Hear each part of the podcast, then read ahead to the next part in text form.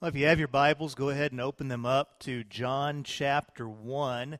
John chapter 1. Today, we're going to continue our series of messages that we've been calling the Christmas Remix.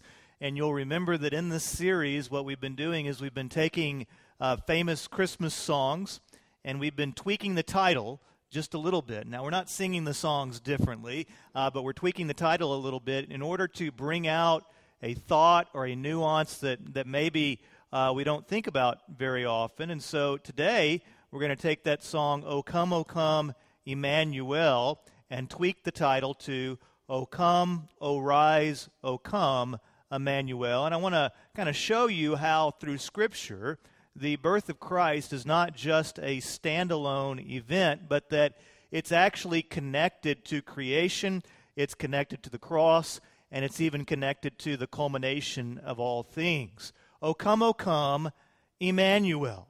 Emmanuel means God with us. And so, in our understanding of Jesus, he's the God man. Now, he's not the man God, he's the God man. You see, God did something that man could never do. He came down, he took on the likeness of man, and he dwelt among us. Man could never become God. In fact, as you develop theological radar, one of the things that you need to be aware of is that most major world religions work from man up to God. In fact, the idea is that in a lot of world religions, if I can be uh, good enough, then God will love me because of my goodness. Or if I do the right things, then eventually I'll become God myself. In many major world religions, the idea of either merging your identity into God or becoming God of your own planet is a major thought. But in Christianity, instead of us working our way to God, God comes to us.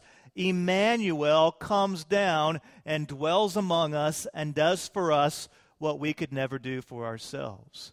This idea of Emmanuel, it goes all the way back into early Israel history, the tabernacle where God would come and dwell among them. Isaiah prophesied about the day when, when the girl would bring forth a, a child, and the Hebrews waited.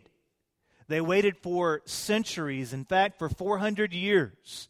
There was silence between the Hebrew people and God, but they still anticipated this day that the Messiah, the anointed one, the Christ, would come. And so, Emmanuel, it's a fulfillment of a promise that God had made to his people many years before that he would not leave them in sorrow. And even still today, we celebrate the Emmanuel, the fact that God has come during this Christmas season. Think about this from a global perspective billions of people around the world, 2,000 plus years after the event, will still gather, stop their lives. In fact, for many families, spend an entire month preparing for the celebration of Emmanuel. We describe God coming to us, Emmanuel, with words like joy, love, peace, goodwill, and let me ask you this question as we kind of begin our time together today. In your life, as you think about Emmanuel, would we use words like love, joy, peace, and goodwill to describe how you're feeling today, how you're celebrating Christmas as an individual or as a family? Have you ever had a Christmas uh, misgiving? You ever had a Christmas misgiving? And what I mean by that is have you ever been at a Christmas gift exchange and in the process somebody got the wrong gift? Uh, that happened in my family a couple years ago. I was with my, my, my extended family, so I had my sisters and my dad and everybody. And my dad opens up a Christmas gift that was intended for one of my sisters. And so my dad got this really nice, lovely purse. Now, maybe some of you guys have the man purses and everything like that, and I'm not going to judge you, okay? But that's not how Elmer Banks rolls, okay? He doesn't do he doesn't do the man purses, and so we all got we all got really a good laugh out of the fact that he had received this Christmas misgiving. Well, some people are misgiven about the birth of Christ. Some people, whenever they think of the birth of Christ, they think that in and of itself, the birth of Christ has the full meaning of everything that God has done for us. But in reality, the birth of Christ is a connecting event. It connects us all the way back to creation. And I love John's account of the birth of Christ because it doesn't just give us the historical details.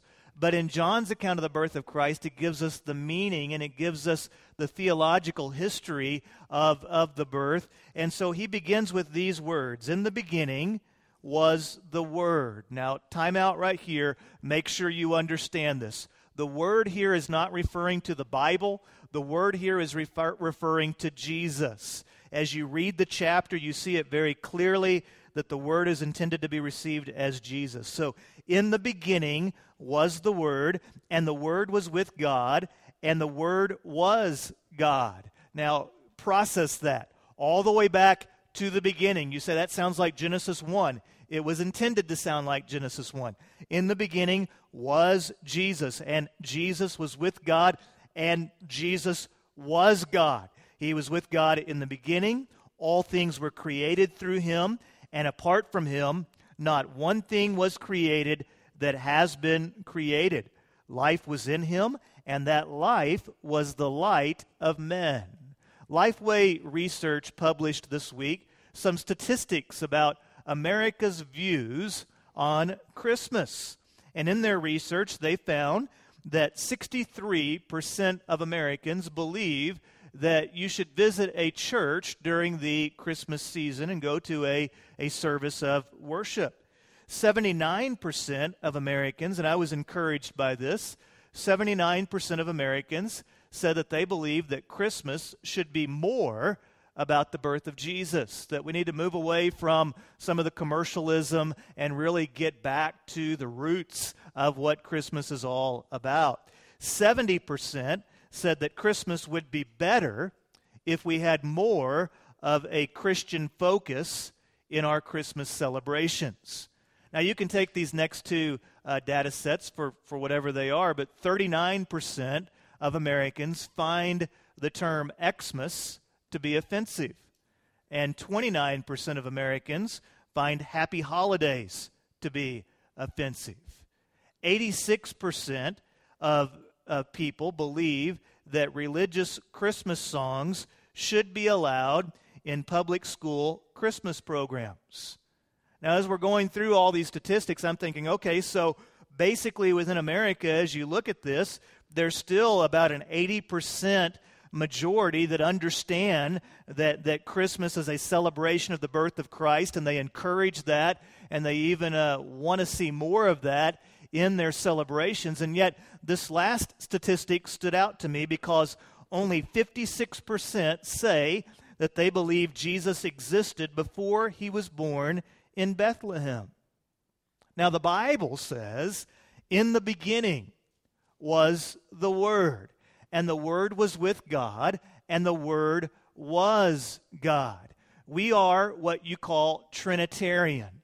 We believe that there is one God, but He exists in three persons God the Father, God the Son, and God the Holy Spirit. And He exists simultaneously in those three persons. And it's not a, a modalistic understanding where God is the Father and then sometimes He's the Son and sometimes He's the Spirit, but He's all three of those in His oneness. And the Trinity has been, is, and always will be. You say, why do we believe that? Well, because we believe the Bible teaches that. And right here in John chapter 1, we see an argument for the fact that Jesus existed long before Bethlehem. So I'm hoping that everybody at Murphy Road drives up that 56%, okay? Because in the beginning was the Word, and the Word was with God, and the Word was God. He was, in the, he was with God in the beginning, and all things were created through him. And apart from him, that means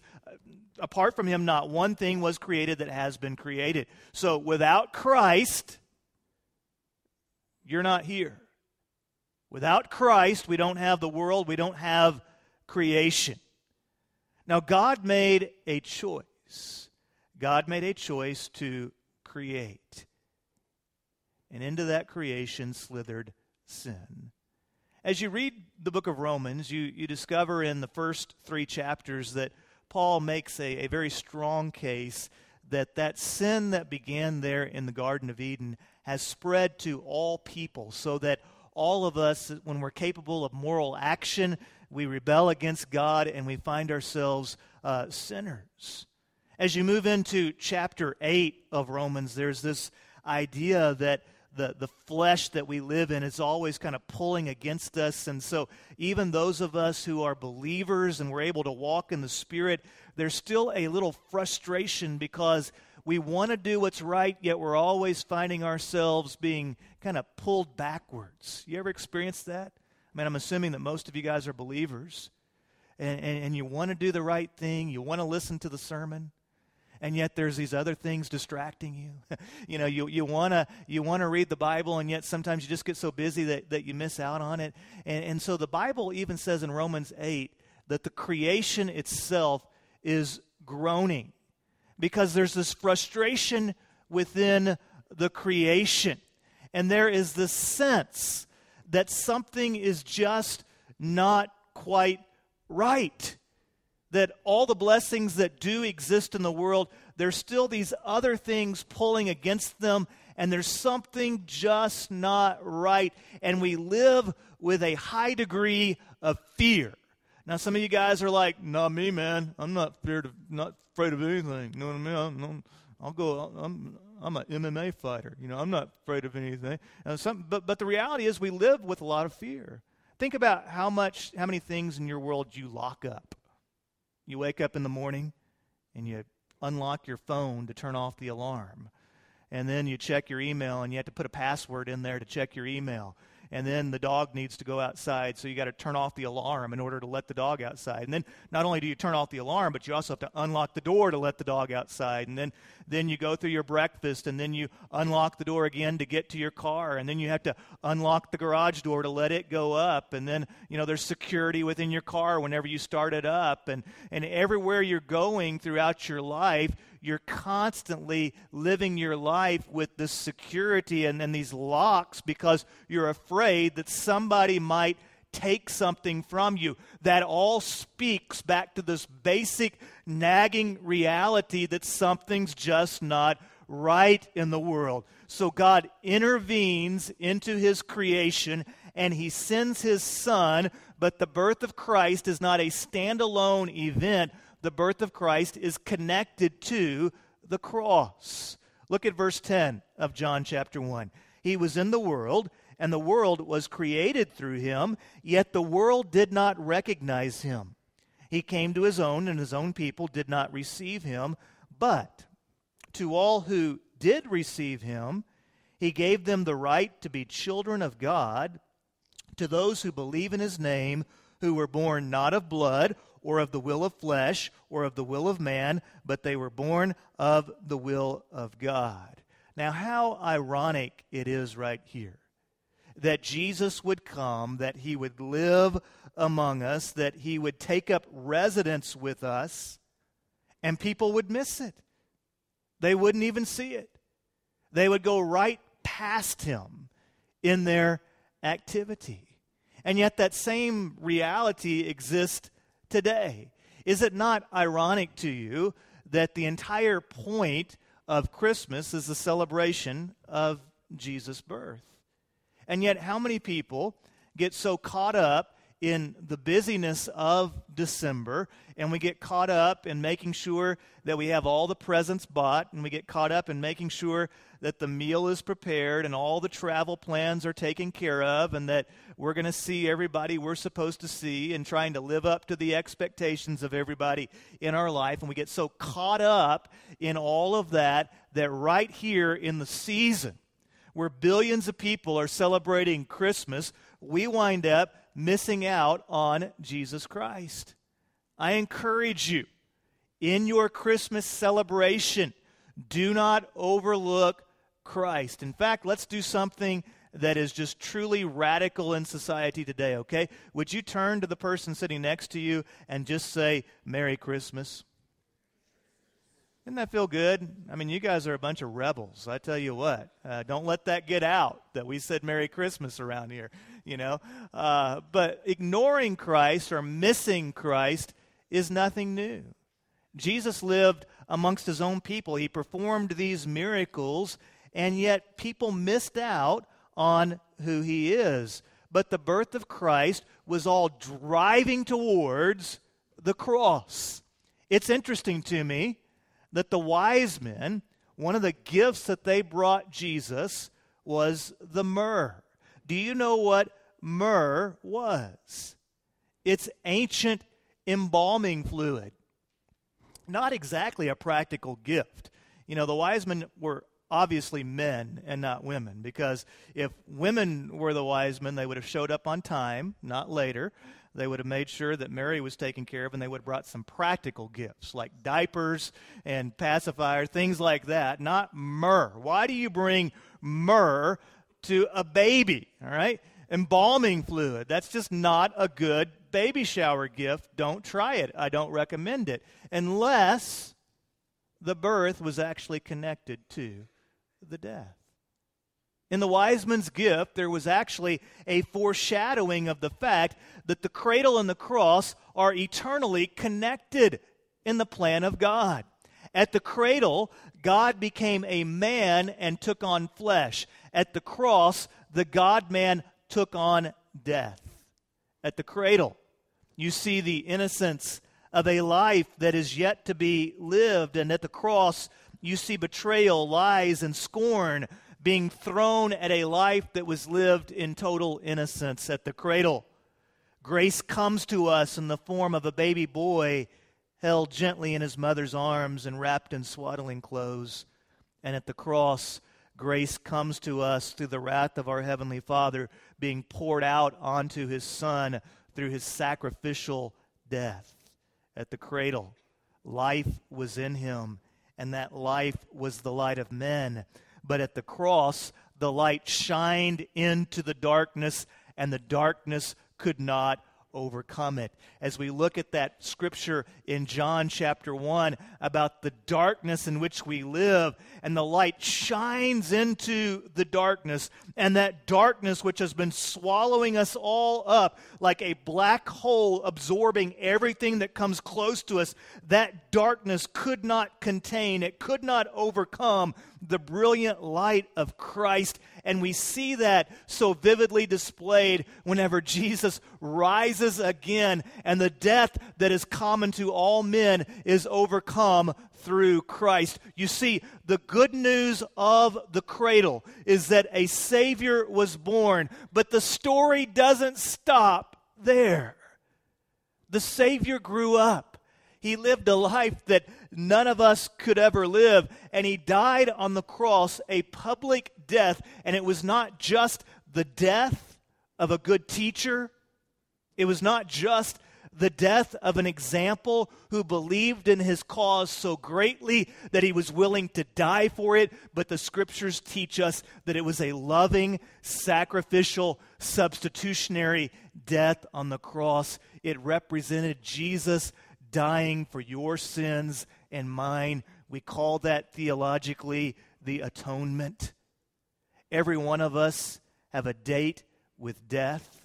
Within our destiny, there is a day in which we die. But Jesus overcame death. The wages of sin, the Bible says, is death.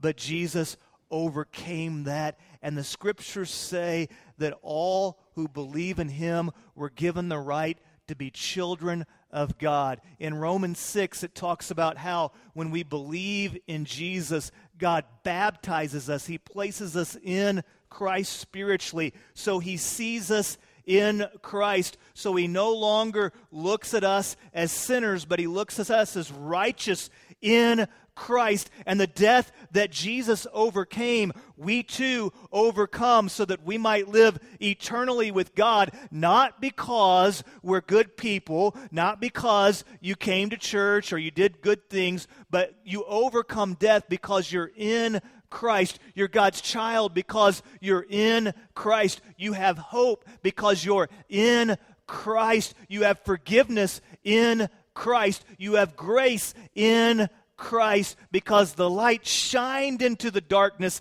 and the darkness could not overcome it. And those who believed, he gave the right to be his children. Well, verse 14 says, The Word became flesh and took up residence among us. That basically means Jesus moved in next door. Okay? The word took the word became flesh and he lived among us. And we observed his glory. The glory is the one and only Son from the Father. And notice what Jesus was full of. He was full of grace and truth. There's a lot of people out there that are full of truth. They know all sorts of things about the Bible. They have a lot of truth. They're very black and white. And man, they will slap you upside the head if you get on the wrong side of truth. I mean, they know all sorts of truth. And then there's also a lot of people out there that have a lot of grace. They love people, they forgive people. We should never, never talk ill of people, but, the, but they lack in the area of truth. Well, Jesus reveals to us both grace and truth. So Jesus brings to us the reality that there is right and wrong, uh, that we do sin, that we do fall short of God. Yet he also brings to us the possibility and the reality of grace. And whenever we see Jesus, he reveals to us grace and truth. How would you react if you were to see Jesus? How, are you, how would you react if you could see God? Well, interestingly, the, the answer in, in the scripture, every time somebody saw an appearance of God, they were terrified. You remember the shepherds, whenever they see the angels? They, they're absolutely terrified. Theologically, there's this word called theophanies.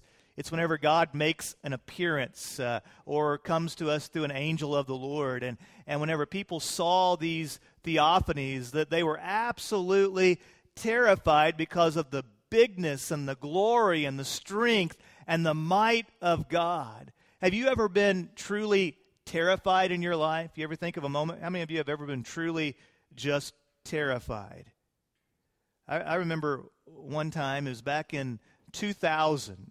It was during the, the Bush Gore election standoff.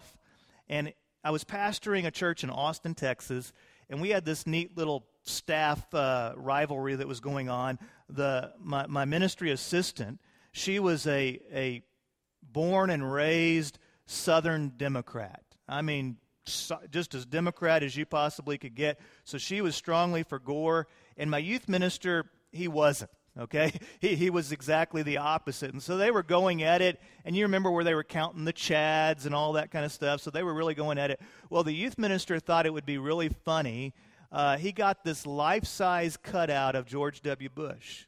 I mean, full, full height and everything. And he put it behind her desk. And he thought it would be funny that whenever she showed up for work, there would be George Bush smiling at her, and you know they were going to have a good, good laugh uh, out of it. Sunday morning, I show up. The church is dark. You've never really been in a scary place until you've been in a church when it's dark. Michael, you've been in a dark church. They're scary, aren't they?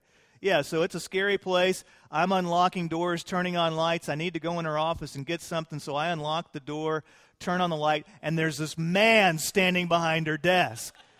My heart jumps. I fall back against the wall and I put up my fist like this.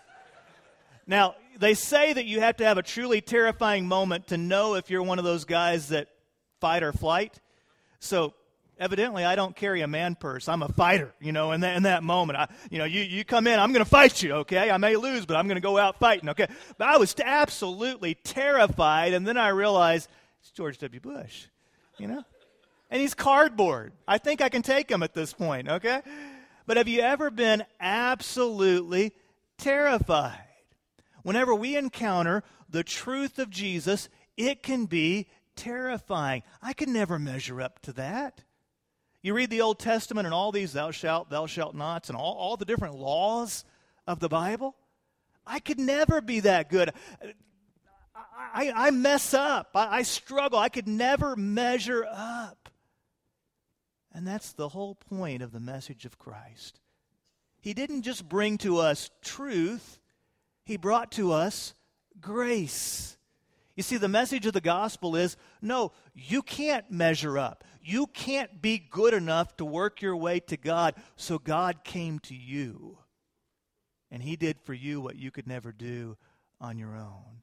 And so we observe Christ's glory. Whenever I receive the truth of God, I observe Christ's glory. Whenever I take steps of faith, I observe Christ's glory. I observe Christ's glory when the gospel begins to transform my heart and reshape how I see the world. I observe Christ's glories when the realities of salvation overflow in my life and I become, eh, become a worshiper. Whenever I delight in the Creator, I'm observing God's glory. Now, you may remember like way, way back in this sermon, like 25 minutes ago. Uh, I said that as we do this Christmas remix, that, that I'm uh, tweaking the song, O Come, O Rise, O Come, Emmanuel. And what I want you to understand is that the birth of Jesus is not a standalone event, that it was connected to creation, it was connected to resurrection, and it's also connected to the culmination of all things. You see, in the scripture, there is this doctrine of hope that teaches that Christ will come back again, and this fracturing of creation that I talked about earlier, this sense that even though I'm saved, something's not right, that brokenness will be restored. And it is in that restoration that we have hope that goes beyond just the years that we live. It's in that restoration and that promise of culmination that we have hope in heaven and eternity with Christ. I'm keenly aware that as people celebrate and gather and have fun at Christmas time, that for some there are a lot of tears shed at Christmas time. Because as we go through the holiday traditions, sometimes we miss those that used to be there, those that have died. In fact, how many of us in the room today are missing people that have already gone on to be at heaven here at Christmas time? It's something that we all deal with.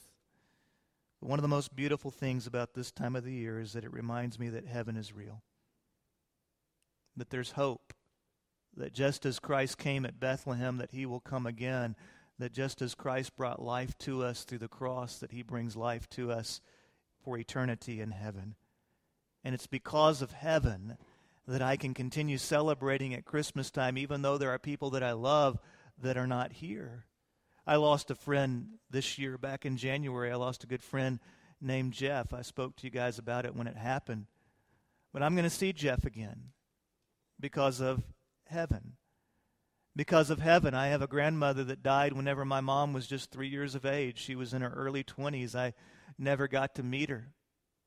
But one day I'm going to see my grandmother because of heaven. My wife's father died when he was 47 years old. He had a heart attack. My wife was two weeks away from graduating high school. I never got to meet the man that would be my father in law, but one day I will. I look forward to shaking his hand and asking him for permission to marry his daughter. but I'll meet him. I'll meet him in heaven because hope is real and Jesus is real. One of the best bits of parenting advice that I've ever received came from a preacher named Andy Stanley. And what he said in a sermon one day has stuck with me. He said that every now and then, a loving father needs to take his children aside and ask them a simple question How's your heart? Hey, son, before you get married, how's your heart? Before you graduate, how's your heart? Hey, kids, before you go to bed tonight, I just want to ask you, how's your heart? Is there rebellion in there? Anger? Have you allowed cynicism to get inside your heart? Sarcasm? Is it wounded? How's your heart, child? because I love you. And I don't want your heart to be filled with anger. I want it to be filled with love. And I think sometimes as we go through the Christmas season, we need to look inward and ask us that question, ask ourselves that question How's my heart? Is my heart just filled with busyness, selfishness, sarcasm, cynicism, anger, unforgiveness? Have I been wounded? How's my heart? One of the great things about God is He's in the business of healing hearts. When you open your heart to Him and allow Him to do the work that only He can do, even the brokenhearted can be made whole again. How's your heart today? Would you be so kind as to stand with me, please, as we bow our heads and we come to a time of commitment? And I want to speak specifically right now to those that may have never opened their heart to Christ. The greatest gift that Christmas has to offer is the gift of Christ.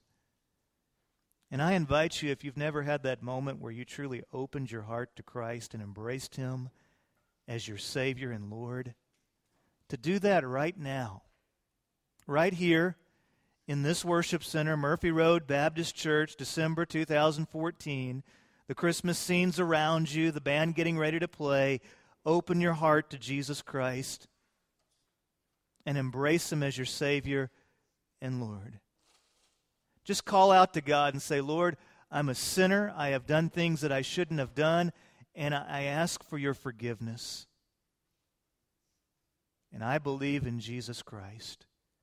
I believe that Jesus is Lord and I'm placing my trust in Him. And Father, I commit my life today to walk with you and to know you and to be a worshiper. And I pray for your presence to be in my life. If today is that day where you're opening your heart to God for the very first time, I invite you to come and tell me. I'll be here at the front. Tell me, Pastor, I, I became a Christian today. I won't embarrass you. I just want to rejoice with you, pray with you, encourage you however I can. I want to encourage you to go public, be baptized. Tell those people in your life that you know are Christians. I, I made that decision myself. I'm a believer. I place my faith in Christ today. I opened my heart to Christ for Him to do a work in me. Some of you here today, you're you're a believer. But how's your heart? Some things have taken up residence in your heart that don't need to be there. And it's time to evict them. It's time to get rid of the anger. It's time to quit living your life cynical all the time and pushing others down. It's time to open your heart up to God and let Him do His work. God, thank you for this moment. Help us to have hearts open to you, and may your love abide within us. When we say the word Emmanuel, may we experience it in our heart. In Jesus' name, amen.